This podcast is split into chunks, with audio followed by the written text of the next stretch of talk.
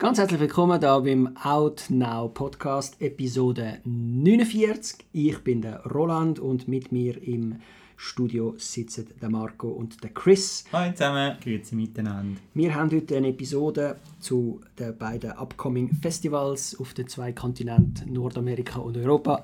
Venedig und Toronto stehen an und äh, wir sind schon einigermaßen bereit. Die haben ein bisschen mehr, die haben ein bisschen weniger, aber wir haben schon ein bisschen Sachen zum erzählen und würden darum den Hauptaugenmerk von dem Podcast, auch wenn es noch mit den Ohren gelost wird, auf die beiden Festivals legen. Eyo. Aber wie immer fangen wir an zuerst mit der Kinowoche. Was habt ihr gesehen, meine Herren? Erzählt mal. Also ich habe Hotel Transylvania 3 zum Beispiel gesehen und ähm, wir müssen mit Schrecken feststellen, dass äh, Macarena immer noch äh, äh, eine Referenz ist, die man bringt heutzutage. Ähm, das ist... Ja, äh, hast du dich angefühlt, hoffentlich. ja, ähm, ja, ich bin am Nachmittag, Nachmittagsvorstellung gegangen. Ähm, habe ich mich sowieso alt gefühlt. und ist dann aber, ähm, ja, ist, ist ein schwächer als der zweite Teil, aber ist halt was es ist. Und Gendy Tartakovsky ähm, bin ich eigentlich ein bisschen am unterstützen, weil der ja die, damals die Clone Wars Animationsserie gemacht hat. Da die, die, die 2 Minuten Folgen, da, die auf YouTube gekommen sind. Ähm, er hat jetzt immer noch, was ich das Tolle finde an der Hotel Transylvania-Reihe, es regt mich alles auf, was mich bei anderen Animationsfilmen aufregt, eben da die Pop-Cultural References und hahaha.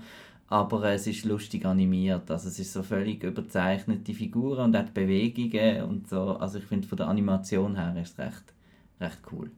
Aber ja, Soll man nicht gerade säckeln? Nein, muss man nicht. Aber wenn man Kinder hat, vielleicht muss man sowieso. Weil ich habe dann auch jemanden getroffen, der ähm, dann noch ein Gratisbillett äh, hatte, ähm, wo, wo gesagt hat, ja, ein Bub, ein Kleiner, der gesagt hat, ja, sei vorgestern schon gesehen, er hat es so lustig gefunden, er geht jetzt gerade nochmal. Von dem her kommt es beim Zielpublikum gut an. Sehr gut. Deine Woche, Chris, im Kino? Äh, ich konnte den Christopher Robin schauen, an der Pressevisionierung, wo dann auf Englisch gezeigt worden ist, weil in den Schweizer Kinos jetzt läuft er nur auf Deutsch. Und äh, ja, es geht eigentlich um eine Geschichte von einem erwachsenen Christopher Robin. Die, die das nicht wissen, Christopher Robin, das ist die, die menschliche Figur in all diesen Winnie the Pooh-Geschichten. Und jetzt halt, äh, man kennt so eine Geschichte von Hook, ähm, dass halt ein Erwachsener, genau, wo ja dort ein äh, erwachsener Peter Pan zurück ins Nimmerland hat müssen. Und jetzt da geht es um einen erwachsenen Christopher Robin, der zurück in die Welt geht von seinen Plüschtierchen. Also er ist völlig im Seich mit der Arbeit und hat keine Zeit für seine Familie und wird dann eben dort wieder äh, in die Welt hineingezogen, wo er äh, seinen Plüschtierchen, am Winnie the Pooh, Tiger, Piglet und wie sie alle heißen, äh, helfen. Und das ist recht vorhersehbar. Äh, es ist ein Familienfilm. Die Plüschtierchen sind herzig, voran der Winnie the Pooh mit seinen äh, herzigen Sprüchen, die er einmal ablädt, so völlig naiv und äh, ja, schöne Weltsicht. Ähm, aber der Film fokussiert sich ein zu sehr auf die Menschen und was ihn eigentlich recht mühsam macht. Wie gesagt, er ist vorhersehbar, weil du weißt, was am Schluss wird passieren und bis das halt passiert, ist zu wenig Action einfach dazwischen. Für die Kleinen sicher ganz herzig, aber äh, kein Film, den man jetzt muss gesehen haben. Regie? Regie Mark Forster, Genau. dein Liebling. Mein Liebling. Äh, ich habe noch gesehen ähm, «The Equalizer 2» von Antoine Fuqua. Das ist so ein bisschen, hey, was, der Denzel macht ein Sequel, dann muss es ja irgendwie etwas Spezielles sein. Ist übrigens sein allererste. Also Eben, das, das- das, Washington hat nie ein Sequel gemacht. Nein, und jetzt aber schon. Aber ich glaube, er hat es einfach gut mit dem, mit dem Antoine und der hat das halt wollen machen, nehme ich jetzt mal an. Equalizer 2 ist, äh, ist ein, ein gemögiger Action-Thriller, wo ja, wo lang geht und wo, wo so Nebenfiguren mit, so, mit einem älteren Herr, der ein Bild sucht und einfach so ein bisschen, ähm, er spielt nicht nur den Actionheld, sondern ist auch noch der, der im Quartier ein bisschen den Armen hilft und so. Und, und Eigentlich im Teil 1, also hat es schon Szenen gegeben. Und, ja, Ja. und ja, das ist, ähm, ich habe das cool gefunden. Ähm, es hat, äh, also wer einen Actionfilm erwartet, ist ähnlich wie, wie Teil 1, es ist eigentlich auch wenig Action.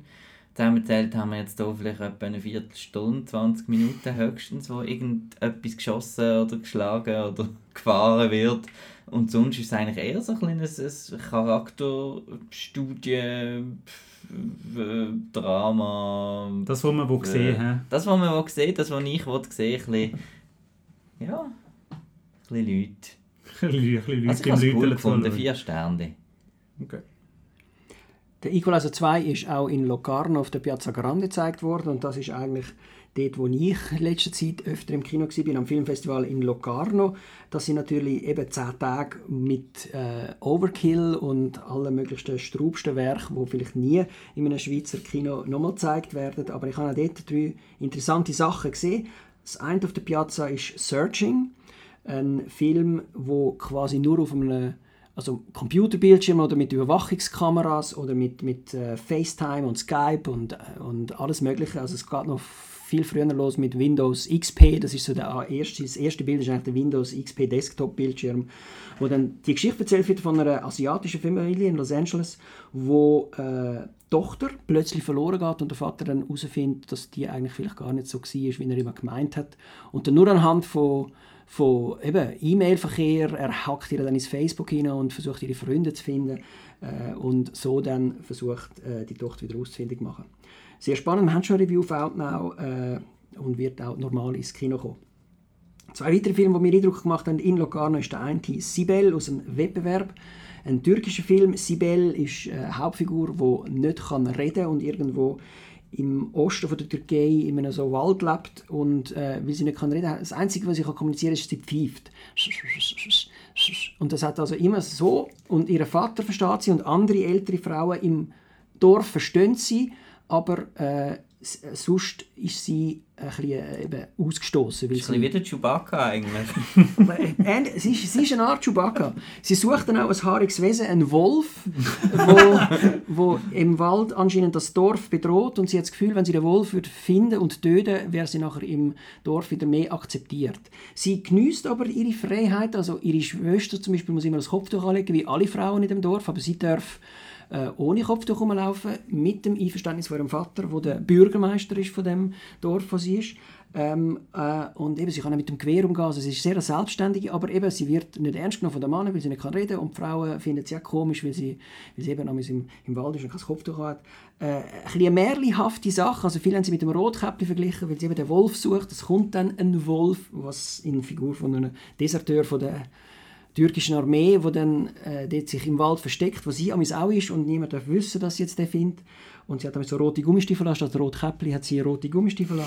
ähm, manchmal ein bisschen übertrieben märchenhaft, aber äh, doch ein zugänglicher Film aus einem Wettbewerb, internationalen Wettbewerb, der nicht unbedingt bekannt ist für sehr zugängliche Filme. Gewonnen hat er leider nicht. Hingegen der Preis für den besten Erstling ist gegangen an Alles gut von einer deutschen wo da heißt Eva Trobisch. Und der hat mir auch sehr Eindruck gemacht. Äh, alles wird gut, hast du vorher gesagt. Ja, ich habe aber nochmal nachgeschaut. Ah. Alles gut. Weil alles gut ist so ihr, ihr Motto. Sie, sie, sie geht gerade Konkurs. Sie ist eine Lektorin, die mit ihrem Mann eine Firma hat, die gerade Konkurs geht. Das ist alles so Hintergrundinformationen in dem Film. Äh, was dann eigentlich der, der Auslöser von der ganzen Geschichte ist, dass sie an einer Klassenzusammenkunft betrunken mit einem Ex-Kollege umhängt und der findet dann seine, sein Zimmer nicht mehr und dann äh, landet er bei ihr in der Wohnung und dann passiert halt etwas, was sie nicht unbedingt will und er einigermaßen gleich will. Und sie nimmt dann eben alles gut, sagt einfach, ja, will weiterleben mit dieser Vergewaltigung, man kann es nicht anders sagen, und äh, kommt dann immer mehr die Bedrohung, also der, der, das ist dann der der, Schwager von ihrem neuen Chef, der dann wieder an der Arbeitsstelle auftaucht. Sie kann ihrem Freund nicht richtig davon erzählen. Mutter will auch nachhaken. Nein heißt doch nein und so heißt es dann plötzlich in der Sauna, wo die zwei Frauen miteinander darüber reden und sie sagt, nein, sie blockt immer ab und will das eigentlich eben quasi durchwursteln, aber das geht dann massivst schief und so entwickelt sich ein ziemlicher Sog in dem Film, wo ich so irgendwie, also es wirkt irgendwie als real, also also, es blöd, man kennt das, wäre jetzt der falsche Ausdruck bei einem Vergewaltigungsfilm, aber, aber irgendwie, dass, dass man einfach will weiterlaufen, wenn etwas Schlimmes etwas jemandem passiert ist, ähm, hat, hat doch sehr Eindruck gemacht und habe ich so in dieser Form eigentlich noch nie gesehen. Und man kann gespannt sein, was mit diesen Darstellerinnen und Darstellern und der Regisseurin in Zukunft wird passieren. Ob es einen Kinorelease gibt, wissen wir nicht. Locarno ist ein Festival. Es gibt aber noch andere Festivals, sogenannte A-Festival. Äh, äh, Locarno zählt auch dazu. Aber also aber es klingt immer so despektierlich, richtig groß mit viel rotem Teppich und Star-Aufgebot, aber auch interessante künstlerische Werke sind Venedig und äh, Toronto. Toronto. äh, nebst Cannes natürlich, wo im Frühling stattfindet und die findet immer fast etwa zeitgleich statt. Am 29. bis zum 9. September findet Venedig äh, in, in, Italien statt und vom 6. bis zum 16. September ist äh, Toronto dran. Äh, Outnow wird vor Ort sein und äh, wir erzählen, erzählen. Also Chris, warum sind wir vor Ort und was macht so ein Festival eigentlich aus für einen Film? Was bedeutet es für einen Film? Was ist wichtig? Was ist cool? Ja, du hast es gerade vor äh, bei dem deutschen Film angesprochen, alles gut. Du hoffst, dass die Leute äh, ein bisschen bekannt werden, dass man die wieder mal ein bisschen sieht und so. Festival ist für viele Filme eine Lancierungsplattform. Also, dass ein Film wird mal dort gezeigt, es hat viele Journalisten vor Ort, es hat aber auch viele ähm, Leute dort, die mit Film selber arbeiten. Also, Distributoren, die die Filme letztendlich dann auch ins Kino bringen. Also die können dann den Film dort schauen, können kaufen, können dann ins Kino bringen. Also Festivals sind für äh, Film ungemein wichtig, für ein bisschen weniger bekannte Filme. Die, die grossen Filme, die werden von den Studios produziert, die sind dort und bleiben dort und gut ist. Also all das Star Wars und Marvel-Zeugs, das wird weniger an Festivals laufen, die brauchen das nicht. Hingegen aber all die kleineren Filme, die mittleren Filme, die brauchen äh, Festivals, um, sich, äh, um auf sich aufmerksam zu machen. Und dann laufen dann äh, eben in Festivals in Cannes, Venedig und Toronto halt einfach die Sachen, wo dann eben auch viele Industrieleute dort sind, um eben die Sachen, wie gesagt, gehen, gehen kaufen. Es gibt aber zwei Arten oder, von Festivals. Zum einen wirklich die ganz kleinen aus, aus, aus der ganzen Welt sozusagen natürlich und dann die, die, die Awards-Contenders, äh, also die, wo man dann davon den Rest des Jahres noch redet. Richtig, genau. Ähm, vor allem Venedig hat sich in den letzten paar Jahren sehr äh, bei dem rausgetan. Die grossen, oder sagen wir die mittleren Hollywood-Player, die zeigen gerne ihre sogenannten Awards-Contender, also die Filme, die dann später für Golden Globes und Oscars würden in Frage kommen, zeigen die an diesen Festivals. In der Hoffnung, dass dann eben die Kritiker, die dort sind, sagen, boah, super, Meisterwerk, dass dann halt durch die Stimmen äh, die Leute, die in der Academy sind, die über die Oscars abstimmen, dann sehen, oh, look, das ist jetzt gehypt worden, da wird darüber geredet, das muss man jetzt schauen, heisst es, dass sie dann die Filme gehen, mhm. schauen. Und da hat sich vor allem Venedig in letzter Zeit, äh, wie gesagt, sehr rausgetan. Es sind Weltpremiere von Gravity, Spotlight, äh, La La Land. Die sind alle dort in, äh, in Venedig lanciert worden. Und ja, wird auch sicher das Jahr wieder äh, der ein oder andere Film dort ähm, ja, zeigt, wo dann bei den Oscars mitspielt. Letztes Jahr sind unter anderem The Shape of Water und Three Billboards Outside Ebbing, Missouri, dort gelaufen. Also, mhm. wenn man ein bisschen wissen will, was so in Zukunft kommt, was für interessante, spannende Projekte es da gibt, lohnt es sich definitiv nach Venedig oder auch nach Toronto zu schauen. Genau. Und eben Shape of Water, äh, Three Billboards Outside Ebbing, Missouri, das ist im letzten August sind das einfach irgendwelche Titel gewesen, wo man keine Ahnung ja. davon hatte äh, und dann in Venedig können schauen und dann erkannt hat, das sind äh, eben Awards Contenders mhm. oder, oder Meisterwerke, wo, wo wahrscheinlich noch werden zu reden geben. Und das ist ja das Jahr so. Wir haben verschiedene Titel äh, äh schon, uns schon angeschaut. Auf der Liste im Programm stehen einfach Namen und wir haben jetzt versucht, für unsere Hörerinnen und Hörer mal herauszufinden, was lohnt sich am meisten und manchmal ist es wirklich einfach ein Wehrweise, weil man halt wirklich nur den Regisseurnamen kennt oder ein Bild von dem Film und vielleicht noch rudimentär drei Ziele Handlung. Was es dann genau wird sein, weiß wirklich noch niemand, außer die Auswahlkomitees von den Festivals, die die Filme halt schon gesehen haben. Aber auch das ist nicht immer gesehen, gesagt. Es gibt manchmal Schnittfassungen, die noch in der Nacht vor dem, äh, äh, vor dem Kinostart noch schnell geändert werden. Also, also vor, der Welt, vor der Weltpremiere. Vor der Weltpremiere, genau.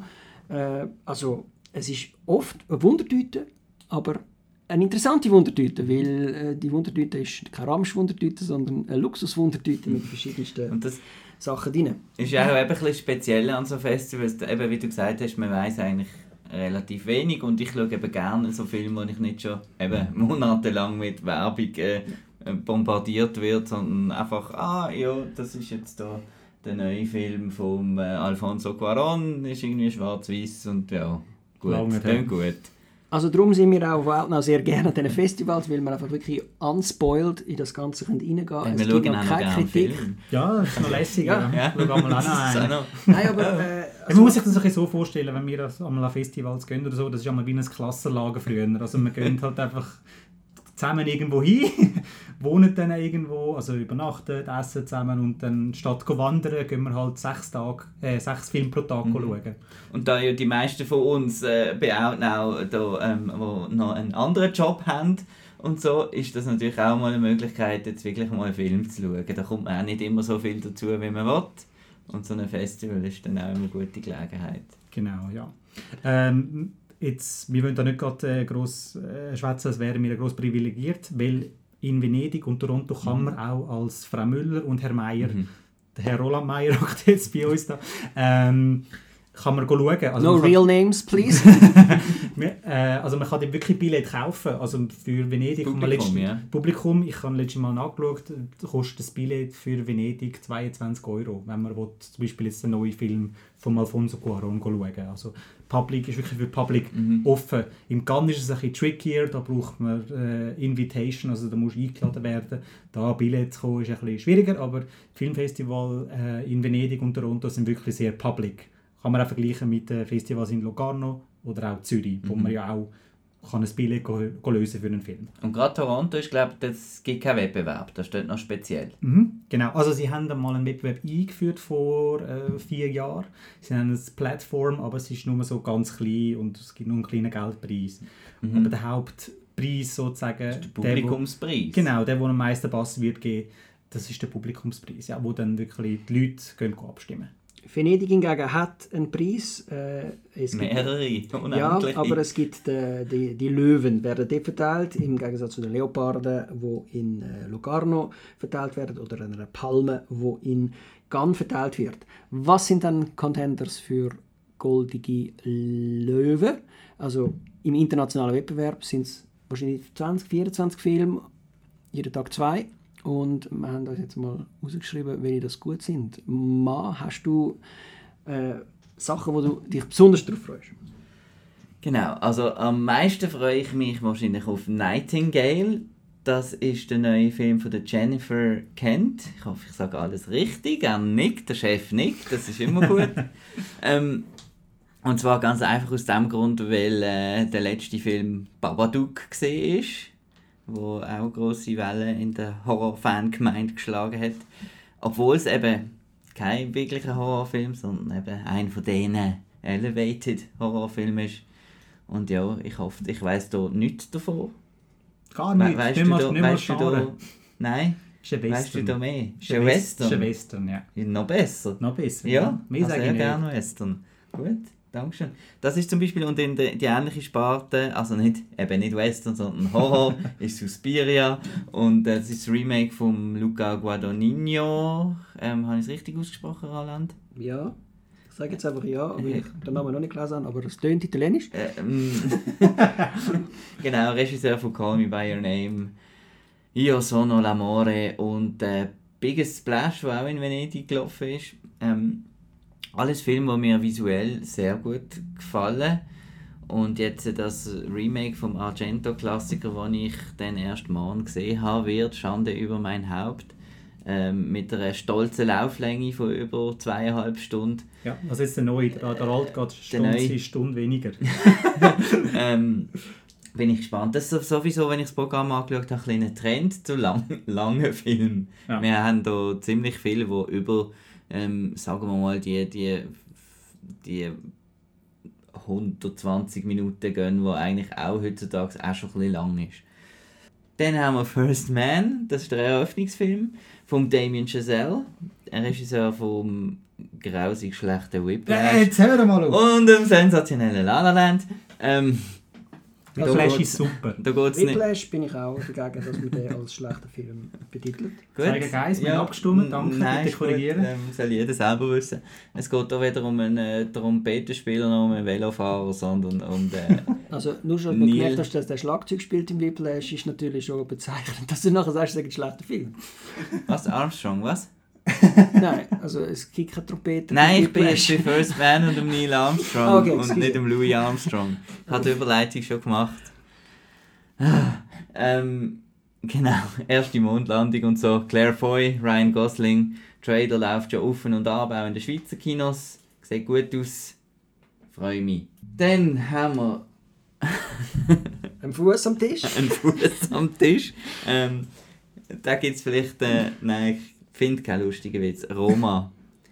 Roma, das ist eben der Alfonso Cuarón-Film, den ich kurz angesprochen habe, schwarz-weiß.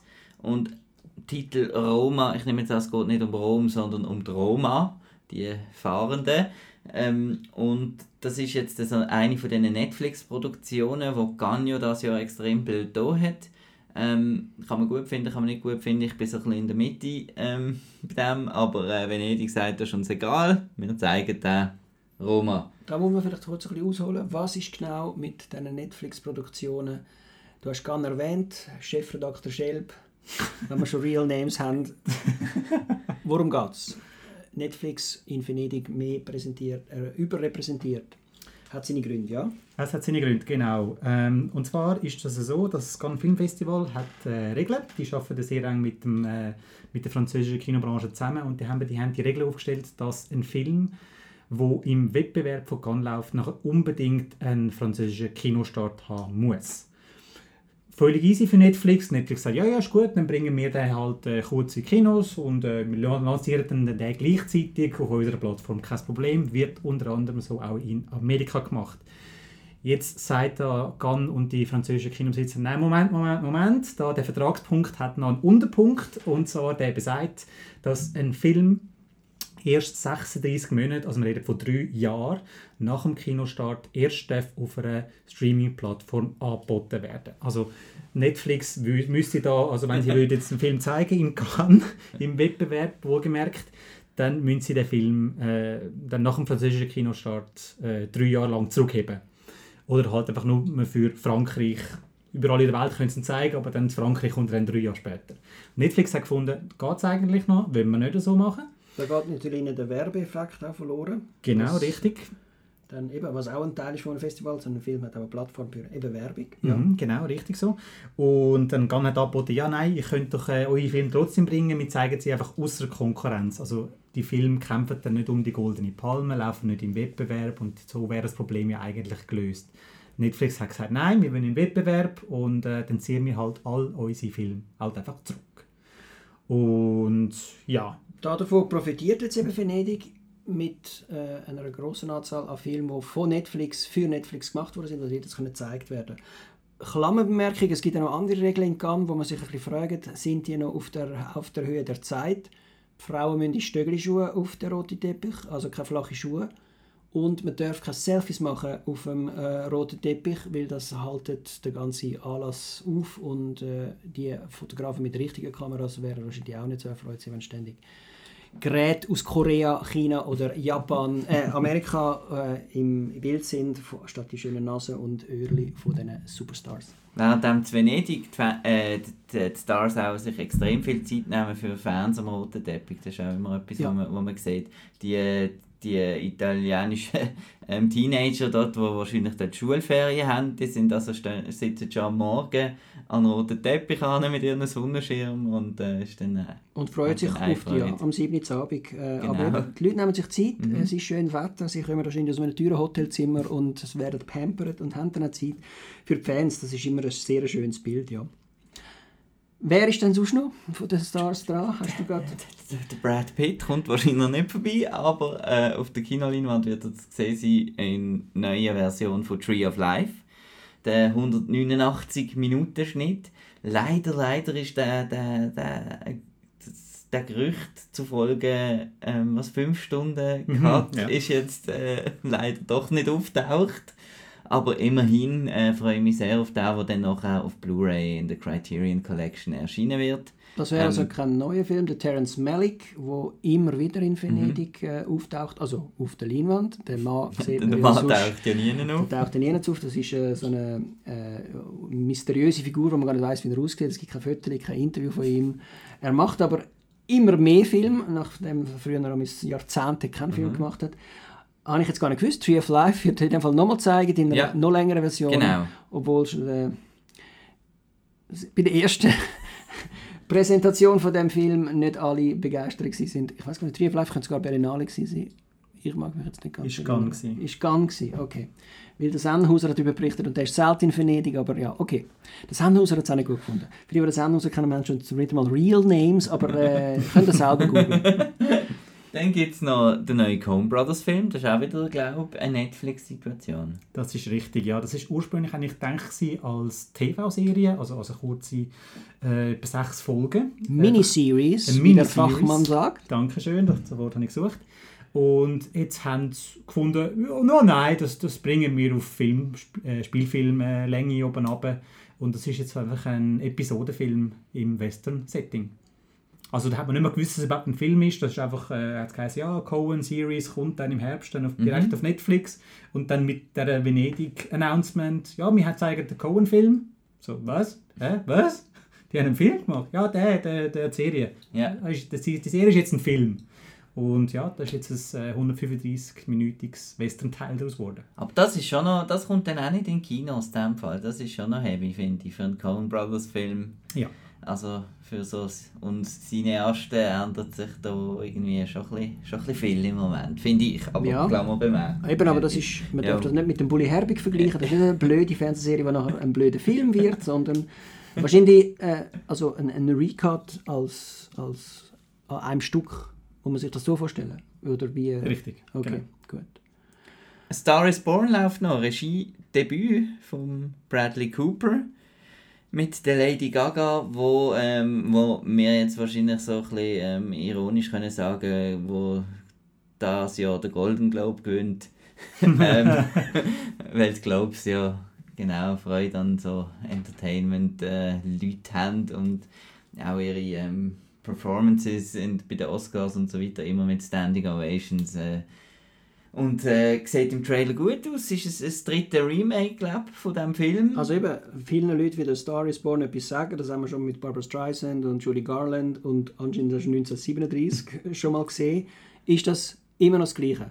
Es ist immer noch das Gleiche. Es ist auch ein bisschen etwas Neues zu können nennen. The Artist ist eigentlich auch dem Plot gefolgt. Also der Oscar-Gewinner von 2012, schwarz-weiß Stummfilm, der ist also auch. Es geht wieder um einen Star, der oben ist, aber jetzt langsam oben runterkommt und um eine junge Frau, die unten ist und dank dem Star auf dem absteigenden Ast raufkommt und dann halt einfach denen ihre Beziehung. Genau, und das Okay. Ganze jetzt ein bisschen im, im Country-Western-Pop-Setting und äh, es sieht romantisch aus und es, äh, ja, mir gefallen die Filme noch. Ich habe da auch so, so die Crazy Hearts und äh, auch äh, einen hat es mal gegeben mit der Gwyneth Paltrow, Country Strong. Country Strong. Ja, ich äh, entgegen zu der Musik, die ich sonst amigs los, äh, finde ich das zwischendurch amigs noch noch coole Sache. Eben interessant, Regiedebüt Bradley Cooper, den kennt man aus der Hangover-Reihe. Und Guardians of the Galaxy ist die Stimme vom Waschbär. genau. Äh, hat er das wollen machen oder ist am Schluss einfach hat, ist der Regisseur abgesprungen und er hat der Darsteller noch selber müssen Regie führen? Weiß man da genaueres? Er hat das, das ist ein Herzensprojekt gewesen. Also der ist wirklich seit Jahren dran, das auf zu stellen und hat unglaublich viel Energie äh, in das äh, investiert. Ich habe letztens im Bericht gelesen, dass er äh, 20 Stunden pro Tag einmal geübt hat, um den Akzent von seiner Figur perfekt anzubringen. Also der ist wirklich, der ist wirklich geil auf den Film. Und jetzt, ja, hat auch einen rechten Pass. Ist, äh, man hat Ausschnitte können sehen an der CinemaCon. Die findet einmal jährlich in Las Vegas statt. Da kommen die Kinobesitzer zusammen. Und dann werden dann eben so ein bisschen Häppchen von kommenden Filmen präsentiert. Und neben The First Man, wo wir es jetzt ja schon hatten, ähm, ist Star is Born am besten weggekommen. Interessant dort, wenn man die ersten Bilder sieht, also die Lady Gaga, wo einmal in einem Fleischkostüm irgendwo auftaucht ist oder sonst für extravagante Kostüme äh, bekannt ist, äh, scheint da in Strassenkleidern und Das ist äh, also Alltags-. Alltags, nein, alltagstauglicher Ja. Kleidung und äh, Frisur, die nicht äh, vier Stunden müssen vorbereitet werden äh, Also auch das, etwas sehr Spannendes. Wir dann sehen, sie, wie sie auf dem roten Teppich wird ankommen, wenn sie danach kommt. Dann haben wir Double V. Über das weiß ich gar nicht, außer ähm, wer Regie geführt hat und die letzten beiden Filme. Ähm, vor allem der letzte, bin ich ein einsamer Krieger in Das der bist du, Runde, ja. glaube im Personal Shopper. Hat mir sehr gut gefallen. Also der Regisseur ist der Olivier Assayas. Dankeschön. Und das ist der neue Film. und äh, wieder mit der Juliette Binoche. Double V. Genau. Pas de Veronique. Darum äh, ziemlich. Genau, das ist der andere. Das ist der Roner. Hä? Romer. Nein, Kos- Ro- Koslowski. Koslowski. Ähm, dann, um noch den Zehnte zu nennen, wäre dann Dragged Across Concrete. Was, was habe ich etwas ausgelassen? Sisters Brothers. Ja, Sisters Brothers läuft auch noch. Äh, das ist ein Film mit dem Joaquin Phoenix. Und da weiss der Chris auch mehr als ich.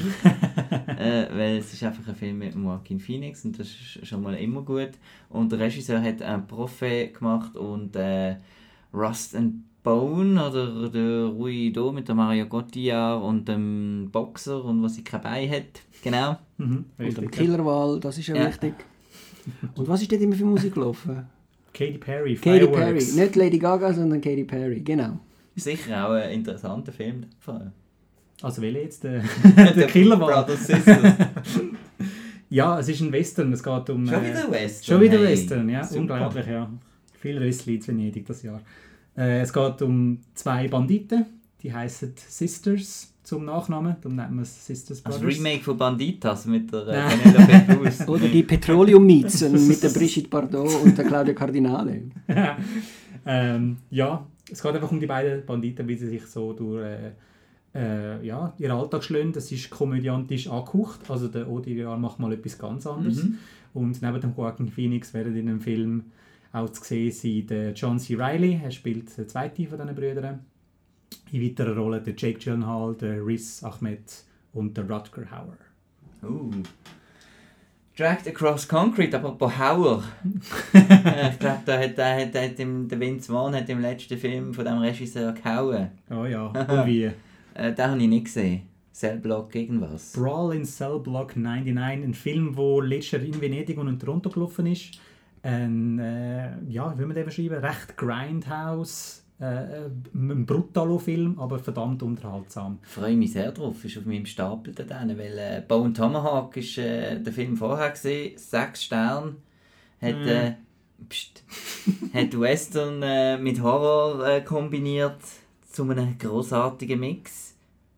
Und äh, jetzt in dem neuen Film spielt der Vince Vaughn wieder mit und äh, an seiner Seite der Mel, der Mad Mel Gibson. Hm, richtig. Zum kurz erklären, der Stapel ist ein Stapel Blu-Rays, wo da liegt in Sichtweite, wo der Mann sich bereitgelegt hat, zum gleich mal zu schauen. Weil der Film ist ja nie in die Schweizer Kinos gelaufen und darum kein Direct-to-Video, das sagen wir heutzutage nicht bei so einer qualitativen Ware, guten Ware, aber äh, kann man erst im Heimkino jetzt schauen und der Marc hat es anscheinend noch nicht gemacht, darum auf dem Stapel. Genau. Muss aber sagen, bei dem Zeitpunkt, wo wir es jetzt aufnehmen, äh, Brawl in Cell Block 99, es gibt noch keine deutsche Version. Ähm, man muss die importieren, entweder aus den Staaten oder aus, aus dem UK. Die FSK, also die Freigabebehörde in Deutschland, hat Brawl in Cell Block 99 sich aber schon angeschaut und äh, sie haben recht Material müssen entfernen. Also man ist da besser dran, wenn man sich den Film geht, importieren Er Alles weitere auf schnittberichte.com. Dankeschön. Genau, nein. Das wären die zehn Filme gewesen, wo der Marco rausgesucht hat aus dem Programm von Venedig. Ich muss sagen, ich bin jetzt lustig geworden und zum Glück sitze ich ja auch schon im Swiss-Flüger mit, und komme mit, äh, um das noch zu nennen, der Marco fliegt EasyJet. Also wir sind mit beiden nicht allzu teuren Flugverbindungen kommen wir auf das Venedig und werden dort eine Es ist schöne auf dem Zeit Lido, muss man noch sagen. Es ist nicht auf Venedig. Die, die jetzt hören, Filmfestival Venedig, also wir spazieren da nicht irgendwie auf Touristische. Details, wo man dann als Kenner schon wird merken, man muss eh mit dem Bötli überall her, wenn man mal auf gelandet ist in Venedig, aber dass man nicht das falsche Ort geht, Piazza San Marco und äh, dort, wo der James Bond seine Hütte verloren hat und äh, ah nein, der Ja- doch James Hütte Bond mehrfach, also die Hütte ist ja die Freundin auch noch, Spoiler Alert und der James Bond mit seinen Gondolieri am Schäkern war. Also verschiedene James Bonds sind so in Venedig gewesen und auch der Indiana Jones, aber now. all das, All das all ist- das ist ist, nicht auf dem nicht, Lido. ist nicht auf dem Lido. Der Lido ist ja vorgelagerte äh, Strandinsel, wo es früher sicher mal viele Hotels gab, heute nicht mehr so viel. Und der Mussolini dort mal ein Filmfestival eröffnet hat. Und das findet nicht statt. Ganz anders Toronto, dort sind wir mitten in der Stadt, mitten in den Wolkenkratzer, im Multiplex-Kino der modernsten Manier, äh, mit anscheinend auch Gratis-Donuts, bevor man ins Kino geht. Ich bin nicht sicher, ob das stimmt, aber der Christoph, also der Chris, weiß da sicher Bescheid zu den Nebengeräuschen, aber auch zu den seinen zehn liebsten Filmen oder ähm, most äh, anticipated äh, movies of Toronto 2018. Richtig, genau. Also Toronto hat sich äh, über die Jahre eigentlich ähm, für die amerikanischen äh, Filme so ein als Lancierungsplattform hervorgetan. Also viele Oscar-Filme sind auch dort äh, gezeigt worden und haben können Bass generieren. Das heißt, viele von Marco genannten Filmen werden auch in Toronto laufen. Also Roma und äh, First Man und Star is Born. Ich habe mich jetzt aber vor allem auf die Filme konzentriert, die nicht in Venedig werden laufen, weil sonst, äh, ja, zum einfach noch ein bisschen edgy Badge machen. Ja, ja, Weil Midnight, es ist ein- Midnight Madness. Es, also, es, ist- es ist ein edgy Badge Cast eigentlich. Da, ja. Zum, also Edgy Badge, es ist, äh, die, eben, die beiden Festivals überschneiden sich. Äh, es ist das eine eher auf den nordamerikanischen Markt äh, ausgerichtet, das andere eher für die Europäer, die nicht über den Teich gehen können. Darum laufen oft das Gleiche, äh, einfach kurz hintereinander äh, als Lancierung. Aber es gibt eben anscheinend Ausnahmen. Solche, die wir nur in Venedig sehen und solche, die der Chris nur in Toronto sieht. Und wir sind natürlich gegenseitig ein eifersüchtig, weil wir natürlich am liebsten alles würden sehen. Natürlich, natürlich. Genau. Also Toronto zeigt sowieso deutlich mehr Filme als Venedig. Glaube, mehr als doppelt im letzten Jahr haben sie äh, über 330 Filme gezeigt. Das kann kein Mensch schauen in 10 Tagen. Ähm, man fokussiert sich halt dann einfach auf die Grossen, die mit den Stars und die, die schon Kinostart haben, die, die vielleicht auch schon ein bisschen Bass haben, also Sachen, die man, wo man erwartet, heiß erwartet. Ähm, und zwar einer von denen ist Boy Erased von Joel Edgerton. Den kennt man vor allem als Schauspieler aus Filmen wie äh, ähm, Star Wars Episode 3 äh, Revenge of the Sith. ja, ist ja gut. Äh, genau, spielt ganz am Schluss, äh, nimmt er da den Luke entgegen. Ähm, äh, man kennt ihn aber aus Filmen wie Warrior, Black Mass und The Gift. Und bei The Gift hat er auch Regie geführt. Es ist ein kleiner, fieser Thriller, Sehr fies. sehr fies, wo ums Thema Bullying geht, also sehr empfehlenswert. Und Boy Race ist jetzt sein neuester Film, wo er Regie geführt hat. Und es geht um Umerziehung. Es geht um einen homosexuellen jungen Mann, wo dann sein Vater meint, nein, das, das, das, das geht nicht, das, nein, das, kommt, das kann nicht sein und äh, du gehst in das Umerziehungscamp von der Kirche. Und erzählt dann einfach Geschichte, wie der Bub in diesem Umerziehungscamp, äh, was der dort für Sachen erlebt. Ähm, der erste Trailer ist schon draußen, sieht äh, sehr intensiv aus und dramatisch.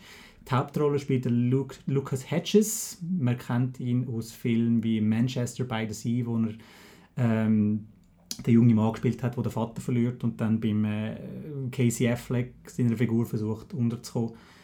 Ja, sieht sehr spannend aus. Ähm, und ja, Nasentüchchen nehme ich mal mit. Wegen der Tränen, einfach, dass ich es noch gesagt habe. Ähm, bevor ich dann wieder blöde Sprüche ende. Nasentücher im Kino, wegen, nicht wegen Tränen. Ja, okay. Dann haben wir The Death and Life of John F. Donovan. Das ist der neue Film vom kanadischen Wunderkind Xavier Dolan. Der hat Film gemacht wie Mami, ähm, Dom à la Ferme und sein letzter Film hat geheißen äh, It's Just the End of the World. Ähm, er hat jetzt in seinem neuen Film erzählt er aus Hollywood und zwar es geht um einen, äh, um einen jungen, um einen sehr jungen Mann, also um einen, um einen kleinen Bub, wo anfängt Brief schreiben mit einem Schauspieler und das Ganze wird auf zwei Zeitebenen erzählt. Zum einen, wie, er da, wie der Briefverkehr entsteht und wie der Bub dann Jahre später die Briefe wieder führen nimmt und die durchliest, weil in der Zwischenzeit ist der Schauspieler, den er geschrieben hat, gestorben. Der Dolan hat mehr als ein Jahr an dem Film geschafft. Seine erste Fassung ist vier Stunden lang gegangen. Er hat äh, notgedrungen müssen Jessica Chastain, die er für den Film gecastet hat, komplett müssen rausschneiden. Ähm, wirklich böse ist Chastain nicht, anscheinend laut Interviewbericht. Es hat dann ein bisschen Ärger gegeben mit der Distribution bei dem Film. Also es hat einen Rechtsstreiterei gegeben und man hat dann eben nie richtig gewusst, wann wird der Film veröffentlicht. Man hat gesagt, ja, vielleicht schon letztes Jahr in Toronto. Dann haben wir gesagt, ja, vielleicht Cannes wird das Thema, auch nicht. Venedig auch nicht und jetzt schlussendlich wird er in Toronto seine Weltpremiere feiern. Ich mag am Donald seine Filme sehr. Er, er spielt gerne mit dem Element Film, ist einmal sehr bunt, sehr wild geschnitten. In Mami 4 hat zu 3. 1 zu 1 sogar. 1 zu 1. Bei, also bei Mami Ja. ist das Bildverhältnis 1 zu 1 gewesen, also hoch, gleich, gleich lang wie breit. Ähm, ja, ich mag seine Filme und darum freue ich mich auf den sehr. Auch freue tue ich mich auf Michael Moore, seinen neuesten Film. Michael Moore, bekannter Dokumentarfilmmacher von Filmen wie Bowling for Columbine und Fahrenheit 9-11. Sein neuester Film heißt jetzt Fahrenheit 11-9. Also er hat jetzt die beiden Zahlen umgetrüllt, wo es in Fahrenheit 9-11 natürlich um den 11. September gegangen ist, also die Terroranschläge äh, aufs World Trade Center, geht es in Fahrenheit 11.9 um den 9. November 2016, weil das ist das Datum war, wo der Donald Trump als neuer US-Präsident bestätigt worden ist. Und in seinem neuesten Film nimmt der Michael Moore eben den Trump ins Visier. Und ja, der, der, der Moore, er ist schon recht äh, einseitig und parteiisch, aber äh, er macht lustige Filme und ich bin gespannt, was, was er jetzt noch zu sagen hat, weil Trump ist wegen seiner Art ständig in den Medien und es wird ständig über ihn lustig gemacht, von allen Late-Night-Hosts von Colbert bis äh, Jimmy Kimmel. Und ich bin jetzt gespannt, was, was der Moore jetzt da noch äh, hinzuzufügen hat. Also es könnte alter Kaffee sein, man, ja, der Trump ist schon so eine Witzfigur, dass man eigentlich nichts mehr Neues kann über ihn erzählen kann. Genau, das Okay. ist auch ein bisschen Gefahr bei, de- bei Ja. dem Film. Oder? Also was, was zeigt uns jetzt der Moore, was wir jetzt noch nicht Ja, wissen? verstanden. Äh, aber ja, ich bin da sehr gespannt auf den. Dann, äh, der, ich habe es schon angesprochen, Toronto ist einmal auch ein bisschen mainstreamiger. Also es laufen nicht nur die hochgelobten Arthouse-Filme oder Sachen wie Shape of Water, sondern auch Genrebeiträge, die dann die Leute cool finden und mit also massenhaft ins Kino gehen.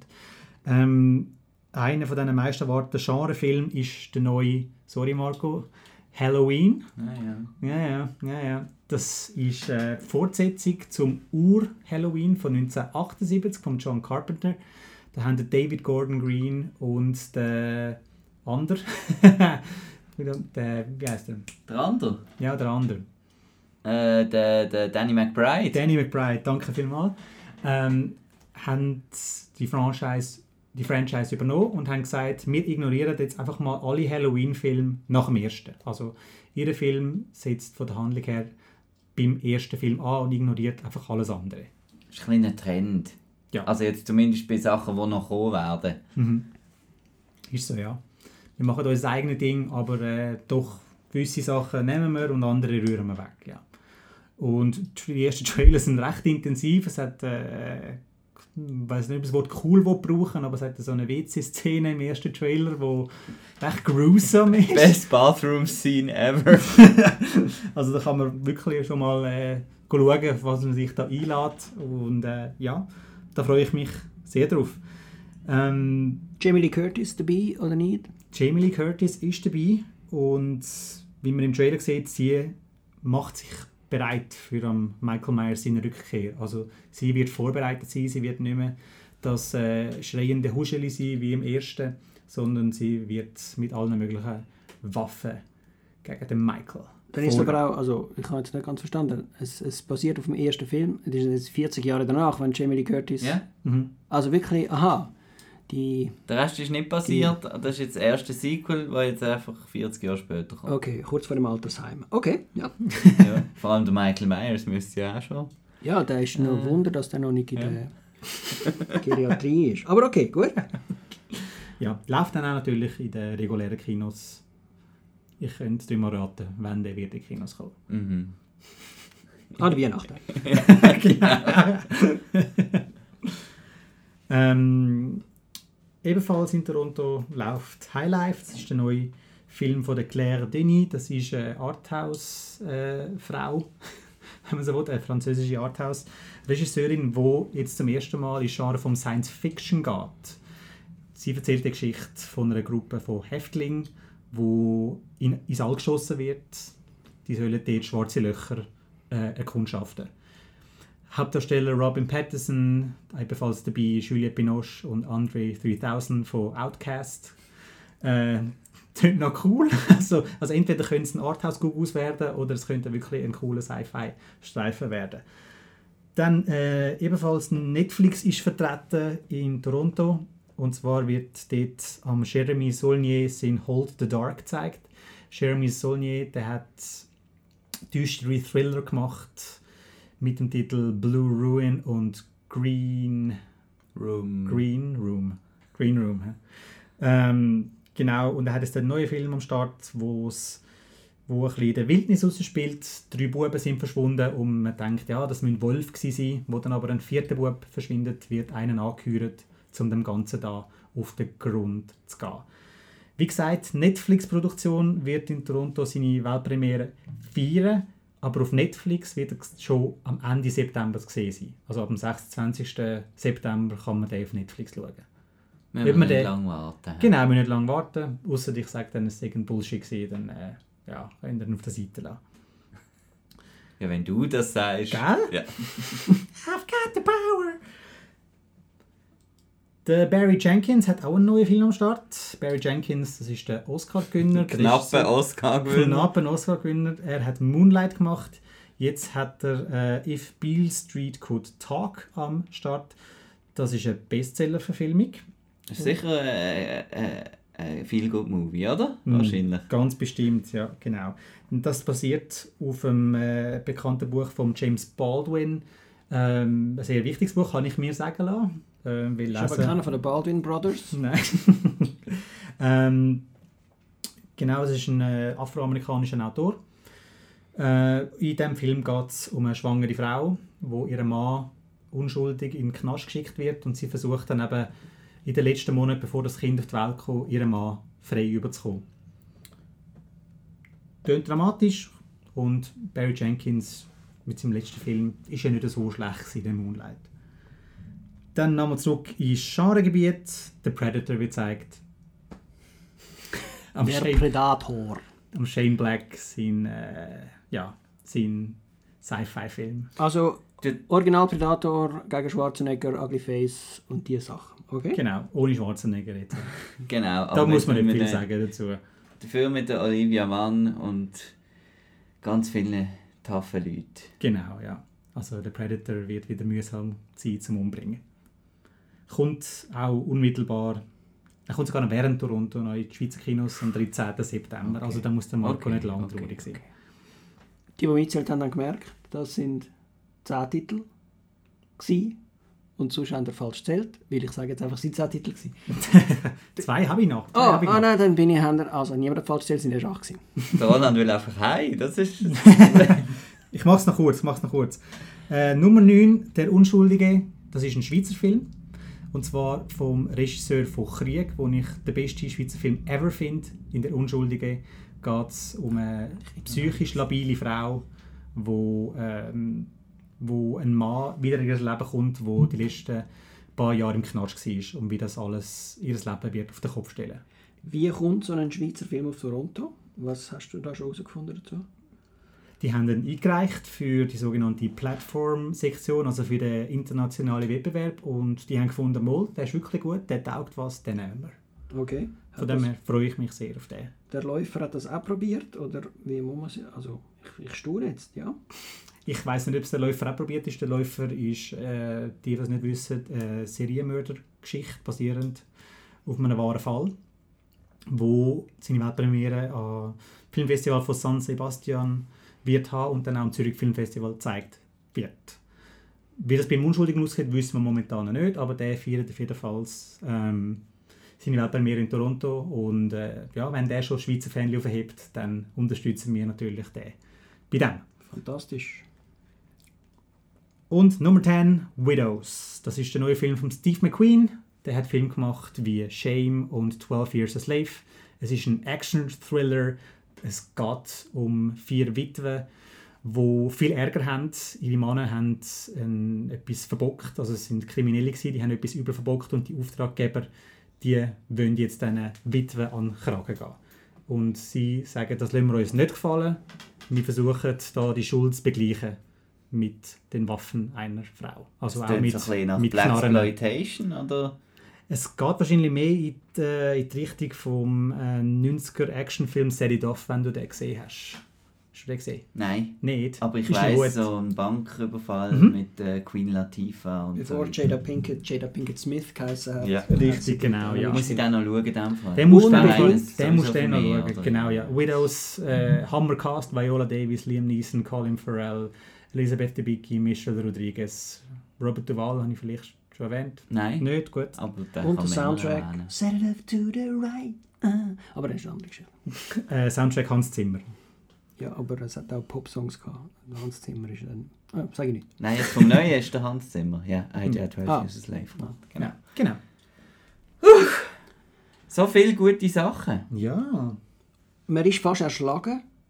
Was man dazu kann sagen, jeder Film, den wir jetzt erwähnt haben und die, die nicht mitgeschrieben haben, wenn er schon einen Trailer hat, ist er auf outnow.ch zu finden, auch schon vorab. Es gibt auch mehrere Newsbeiträge, wo die Trailer schon verlinkt sind und sonst einfach oben links bei outnow.ch den Filmtitel eintragen und man kann sich selber ein Bild machen. Wie zum Beispiel, wie die Lady Gaga aussieht, wenn sie nicht mit einem Fleischkleid durch einen roten Teppich läuft. Strassenkleid. Ja, das Und, ist- und, und während dem. Festival natürlich wird es auch so Specials geben auf Outnow, genau. Wo man dann so schön im Dossier kann schauen kann, was da die Leute machen. Dann an Also wenn sicher Reviews geben, Festivals. es, es, das Special ist dann immer, also Special ja, aber äh, Tagebucheintrag ist immer so eine Geschichte. Wenn man schon so viel mal war, ist, ist Themenfindung äh, meistens ein bisschen repetitiv und äh, auch Zeit fällt uns Aber manchmal. Outcast aus Venedig wird es definitiv geben. Okay. Äh, auch wenn ich allein dort sitze, aber äh, Ja, Es wird auch einen Outcast aus Toronto geben. Wonderful. Das der Ausblick auf die beiden Festivals. Äh, in näherer Zukunft sind natürlich auch vom nächsten Donnerstag die neuen Kinostarts. Da gibt es äh, zwei Titel, glaube ich, wo wir werden darauf hinweisen die da wären. Chris? Das wäre zum einen um Spike Lee's Spike Lee sein, ja, wie will man es nennen? Sein neuer Film, Black Clansman, erzählt, erzählt die Geschichte von einem afroamerikanischen Polizist in den 70er Jahren, der geht den Ku Klux Klan infiltrieren. Da schließt sich der Kreis. Der Film ist auch in Locarno auf der Piazza Grande gelaufen und hat dort den Publikumspreis gewonnen, von einer, von einer Grossbank gesponsert wird. Und mit wirklich mit Voting Cards und glaube per Mail kann man auch mitmachen. Äh, bei den bis zu 8000 Leuten auf der Piazza Grande, die jeden Abend können darüber abstimmen ob ihnen der Film gut oder schlecht gefallen hat, ist der am besten angekommen. Auch sehr empfehlenswert von meiner Seite. Und der andere Film, den man möchte herausheben ist Hotel Artemis. Jodie Foster wieder da, auch sie 40 Jahre später. Jamie Lee 1000 Curtis mäßig. Ähm, ja, schon lange nicht mehr vor der Kamera gewesen, weiß gar nicht. Equ Equilibrium. Elysium, meinst du? Elysium, meine Und ich. sonst hat sie Regie geführt bei Money Monster, Genau. Richtig, aber genau. dort ist sie ja nicht auftaucht. Ich habe den Money Monster immer, das wäre auf meinem Stapel. Hotel Artemis, es geht um ein Verbrecher, äh, Krankenhaus, weil man kennt sie ja aus den Filmen, so, wenn irgendein Verbrecher angeschossen wird, bringen wir ins Krankenhaus, nein, Nein. dort ist Polizei und so, wir zeigen uns gerade an. Darum gibt es eben das sogenannte Hotel Artemis, geführt von der Jodie Foster, wo ein Krankenhaus ist für Kriminelle, die dort können diskret absteigen und behandelt werden. der Trailer, den ich schon gesehen habe, ist vom Verleiher äh, Ascot Elite wahrscheinlich. Und der sagt ja am ersten, also der erste Satz im Trailer ist, in dieses Haus würde, in dieses Hotel würde auch John Wick einchecken. Was ist da der Joke? Äh, einfach, haben Sie wieder das Gefühl, der John Wick ist so gut gelaufen im Kino, jetzt alle, die den John Wick schauen, wir schauen den auch? Oder sind da irgendwelche Regisseure und so weiter verbannt? Nein, es hat einfach inhaltliche Gemeinsamkeit, dass ja in John Wick, dass es ja das äh, Continental gibt, das Hotel, wo da die Killer absteigen, wo wie die neutrale Zone ist. Das ist so ein bisschen Das ist so der Joke. Ist der in der englischen Zum- Fassung zum- zum- auch dabei? Zum, zum äh, deine Frage zu beantworten, das ist ersteres. Sie versuchen mit dem Erfolg von John Wick äh, die Leute Genau, ja. reinzubringen, inhaltlich und die Leute, die mitgemacht haben bei Hotel Artemis, keine Verbindungen zu John Wick. Okay, Also aber es ist ein Marketing-Tool. Aber ist das ein Schweizer Marketing oder ist das, haben das die Amerikaner genau gleich probiert?